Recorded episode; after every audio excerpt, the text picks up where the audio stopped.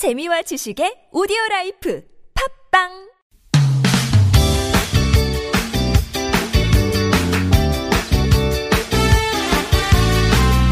인터넷을 떠다니는 수많은 정보들 속에서 세상 돌아가는 이야기 살펴봅니다. 전민기의 SNS 세상, 빅 커뮤니케이션 전민기 팀장님 모셨습니다. 어서 오세요. 네, 반갑습니다. 전민기입니다. 아유, 깜짝아. 뭐 좋은 거 드셨나 봐요. 아니, 더 열심히 하려고요. 아. 예, 이거를 듣는 분들이 또 많고. 네. 또 개편철이 다가오는 것 같아서 좀 힘을 더 주기도 했습니다. 예. 역시 잘 나가는 사람은 달라도 뭐가 다르네요. 요즘 아주 잘 나가고 있다는 소문 익히 들어 알고 있습니다만 제가 내고 있습니다, 그 소문. 역시 자기 PR 시대예요. 자, 오늘 어떤 주제로 이야기 나눠볼까요? 자, 혼밥 쪽이라는 말이 유행한 지 꽤 됐어요, 이제는. 그러다 보니까 밥 먹는 패턴도 바뀌고 있고요. 김장도 많이 안 하는데 젊은이들은 또 김장을 놀이처럼 소비하고 있다고 해서 오늘은 2030들이 어떻게 음식을 소비하고 또 재밌게 이렇게 만들어가는지 좀 준비를 해봤습니다. 오, 지금 한창 김장철이잖아요. 그래서 네. 딱 좋은 소재인 것 같은데 주부들에게는 김장이 참 이 명절 못지않은 스트레스를 안겨주는 소재거든요. 네. 그래서 김장을 담그지 않겠다는 어머님들 많이 계신데 젊은 세대들이 이걸 놀이화한다고요? 좀 네. 신기한 얘기네요. 젊은 세대들이 요새 김장을 합니다. 신기하죠. 예. 근데 좀 세대 차이가 있어요. 50, 60대 주부에게 이 중노동을 떠올리게 하는 단어라면 말씀해 주신 대로 20, 30대 젊은 부부나 여성, 남성들에게는 재미삼아 해보는 놀이가 됐어요. 그러니까 SNS에 김장 담갔다면서 인증샷 올린 게시물 쉽게 볼 수 있고 많이 안 담굽니다. 한 포기에서 5포기 정도. 아. 예, 간단히 담그고 이 과정을 뭐 SNS에 올리는 거죠. 멋지다, 대단하네 같은 반응이 금세 붙습니다. 아, 우리 어머님들 막 100포기, 500포기 하는데 그거 올리면은 뭐 좋아요 10,000개 받겠는데요. 네, 100포기 저희 어릴 때 진짜 100포기 했었는데 요즘엔 저희 어머니도 보니까 한 30포기 맞아요. 예, 확 줄었어요. 예. 근데 샵 그래서 셀프 김장, 샵 한 포기 김장, 샵 첫 김장 같은 해시태그 검색하면은 나오는 포스팅만 1000여 건 정도 되고요. 지난달 이제 2,885명을 대상으로 실시한 설문조사 보니까 50대 이상 여성의 47%는 김장을 하지 않겠다. 한 반 정도가? 예. 반면에 25세에서 30세 여성 중 51%는 김장을 하겠다 답했어요. 그중 51%는 남의 도움 없이 한번 직접 내가 해보겠다 이렇게 대답을 했습니다. 와, 신기한 흐름입니다. 근데 기존 어머니들이 김장 담그는 거랑 많이 다르겠죠? 많이 달라요. 그러니까 한 포기 김장 즐기는 혼밥족하고 싱글족들이 많아졌는데, 그러니까 뭐 이렇더라고요. 인터뷰한 걸 보니까 혼자 와인 한 잔 마실 때 곁들여 먹으려고 배추김치 한 포기 담가봤다. 와인이랑 배추김치요? 그렇대요. 근데 재밌는 건 액젓을 쓰지 않고 사과하고 배만 갈아 넣었고 볶은 황태하고 건새우 같은 거 살짝 넣었다는 거죠. 그러니까 이런 사람들이 늘고 있고 저희도 이제 저도 아내랑 예전에 신혼 초에 깍두기 무 2개 가지고서 한번 담가봤었는데 네. 그냥 뭐 액젓 같은 거 필요 없잖아요. 뭐 소금 같은 거 넣고 그냥 뭐 이렇게 저렇게 해서 한번 해봤던 기억이 있어요. 맛이 나던가요? 그러니까 그 어머님이 해준 맛은 당연히 안 나죠. 그래가지고 약간 조미료 같은 거 좀 넣어가지고 만들었던. 오, 알콩달콩 하셨네. 예. 그래서 그 다음부터는요? 안 하죠. 안 그래도 지금 내일 저희 어머니가 대전에서 아버지랑 차에다가 이 김장김치를 또 씻고 씻고 오시거든요. 그런 거 유행이고 그다음에 이제 김치를 키트 뭔지 아세요? 음식 키트가 있는데 뭐냐면 키트라는 게 설명서라는 뜻이에요. 그래서 재료만 있고 그 사용 설명서대로 하면 음식이 되는 것처럼 네. 김장도 이렇게 필요한 양만큼 뭐 5포기 뭐 10포기, 1포기 이렇게 소량으로 해가지고 딱 그것만 담글 수 있게끔 모든 재료가 있는 그 김장 키트가 있거든요. 저도 한번 그냥 다른 음식 시켜본 적이 있었는데 네. 재료 손질이 다 돼서 맞아요. 그냥 딱 넣고 조리 방법대로 순서대로 볶아주고 뭐 하면 되는 거잖아요. 그거예요. 그래서 김장도 배추 10kg에 양념 5.5kg 끼워주는 키트가 한 시중에서 6만 원대래요. 그러니까 젊은 세대일수록 전통 스타일보다는 좀 쉽고 편한 방식으로 나만의 김장을 또 하고 있는 겁니다. 그렇군요. 네. 좋은 방향으로 가고 있다라는 생각도 들어요. 그냥 이렇게 다 사 먹기만 하고 우리가 원래 하던 거를 잃는 네. 것보다는 재미로나마 뭐 놀이로나마. 이게 근데 요즘 트렌드의 특징이 꾸준하지 않다는 게 또 문제일 수도 있어요. 아. 계속 새로운 놀이를 찾아서 떠나기 때문에. 네. 근데 이제 김장이라는 거 우리 전통의 것이기 때문에 하는 방법 정도는 알아야 되지 않을까. 저도 그런 생각을 늘 머릿속에 갖고는 있습니다. 저도 한번 해본 적은 있는데요. 네. 한 포기 담가봤어요. 근데 배를 갈아 넣으라고 하더라고요. 네. 근데 배가 없는 거예요. 네. 그래서 배즙을 넣었어요. 그것도 괜찮을 것 같은데? 이상해요? 안 되더라고요. 안 됩니까? 예, 그래서 조금 숙성을 시키고 뚜껑을 열었는데 다시 네. 닫았어요. 아, 정말요? 예, 그랬던 기억이 네. 있습니다. 이렇게 김치를 담그는 젊은이들이 생겨나는 반면에 식사 패턴은 또 다르게 변화하고 있다고요. 그렇죠. 이 보건복지부하고 질병관리본부가 2017년도 국민건강 영양조사라는 자료를 발표했는데 우리나라 국민의 하루 1회 이상 외식률이 32.6%, 2008년 24.2%에 비해서 크게 늘었어요. 밖에 나가서 많이 사 먹는다는 거죠. 그쵸. 그러니까 김장도 굳이 많이 담글 이유가 없는 거예요. 집에서 밥을 많이 안 먹으니까. 그래서 하루 에너지 섭취량 중에서 집에서 이제 먹는 밥을 통해서 섭취하는 비율이 38.3%. 여전히 높긴 한데 2005년에는 집에서 이 먹는 것으로 에너지 섭취한 게 58.6%였단 말이에요. 많이 감소한 거잖아요.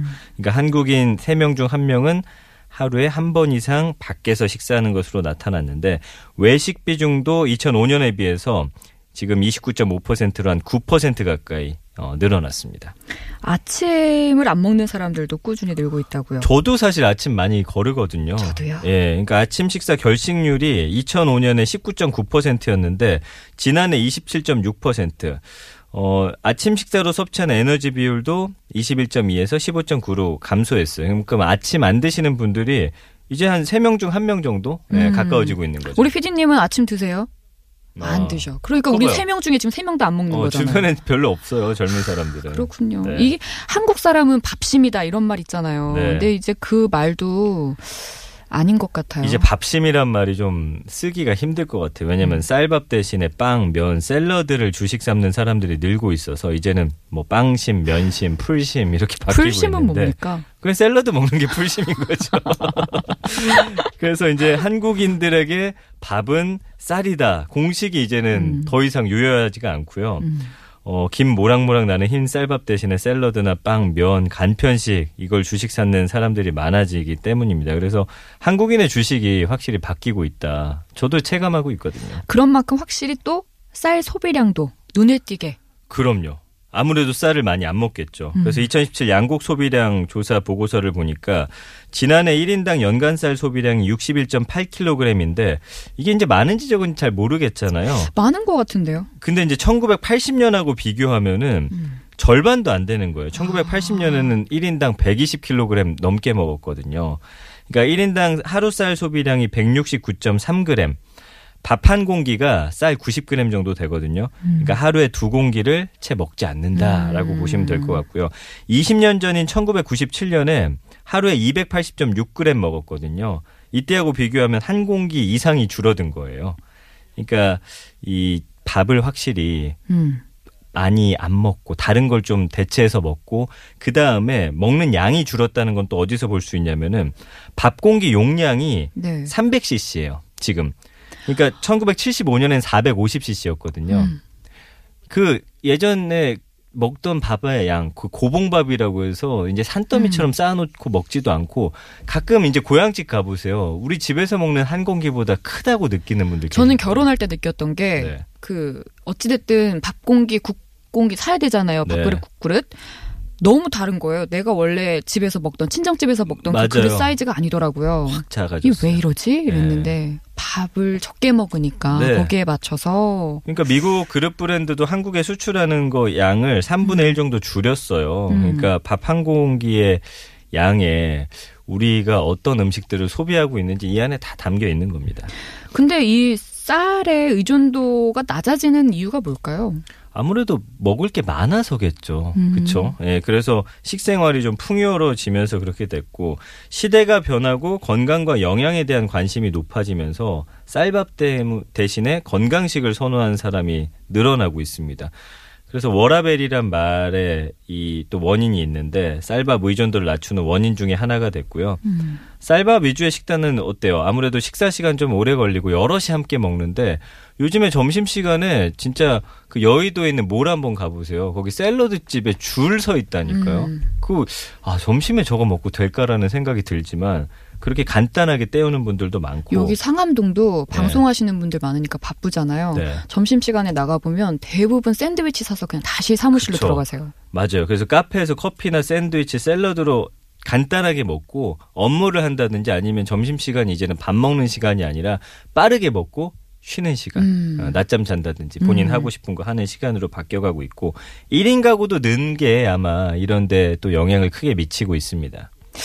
좀 걱정이 되는 거는 탄수화물을 줄여야 된다는 뉴스가 몇 년 전부터 막 나왔던 적이 있어요. 건강을 위해서 탄수화물을 맞아요. 줄여야 된다. 네. 근데 또 아기들은 그 쌀을 통해서 탄수화물을 얻어야만 또 영양 균형이 맞아진다고 하는 얘기가 있더라고요. 네, 그래서 네. 아기들한테는 또 탄수화물 너무 많이 뺏진 않으셨으면 맞습니다. 하는 생각이 들고요. 남성과 여성이 고민하는 음식 관련 빅데이터 자료가 있다는데 이게 뭔가요? 뭐냐면 비만치료 지방흡입 의료기관이 상담 내역 분석 결과 발표했고요. 이게 보니까 그 앱이 있어요.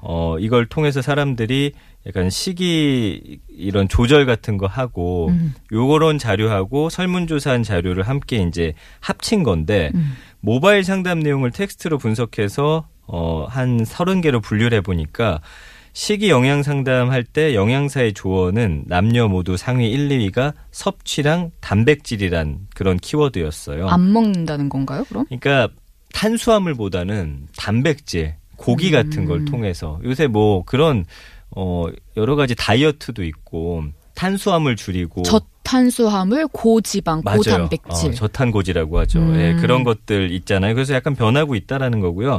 남성은 확실히 이 탄수화물보다는 단백질을 섭취하려는 그런 고민 상담이 많았대요. 그래서 과일이나 육류 같은 것들 많이 선호를 했고 여성은 남성과 다르게 간식에 대한 조언이 많았다고 합니다. 그래서 조사를 한 걸 보니까 스트레스에 대한 보상 심리로 달콤한 간식을 찾는 경우가 많아가지고 남자는 단백질, 여자는 달콤한 것 이런 것들이 이제 이번 설문조사를 통해서 드러난 키워드였고요. 근데 생각과 다른 게 네. 여성분들이 오히려 음식을 더 많이 줄이면서 간식을 끊으실 것 같은데 간식에 대한 상담이 많았다는 게 그건 왜냐면 다이어트라는 걸 하면서 이 단 게 땡기니까 그러니까 이거를 뭐 상담했다고 해서 꼭 단 거를 많이 섭취한다라기보다는 아 이게 먹고 싶다라든지 이런 쪽으로 상담 아니면 다이어트 하다가 폭식할 때 단 거를 한꺼번에 너무 많이 먹어요라든지 이런 식의 상담인 거예요. 어쨌든 간에 이 간식을 완전히 끊도록 하는 것보다는 좀 줄이도록 이렇게 유도를 하고 있다고 하는데 음식이라는 게 시대를 반영하는 것 같아요. 앞으로 우리의 음식 문화가 또 어떻게 변해갈지 10년 후에는 또 달라질 수도 있을 것 같아요. 지금 먹는 것보다 쌀밥 양이 반으로 또 줄어들지 아니면 그때 되면 갑자기 또 탄수화물이 유행해가지고 더 먹게 될지 기대가 됩니다. 그러게요. 궁금하기는 하네요. 어찌됐든 우리가 또 빅데이터를 통해서 요즘의 식문화에 대해서 살펴볼 수 있었던 것 같아요. 이 빅데이터를 통해서 우리의 식문화를 좀 변화하고 있는 식문화를 들여다봤습니다. 빅데이터로 들여다보는 세상 SNS 세상 전민기 팀장님이었습니다. 고맙습니다. 감사합니다.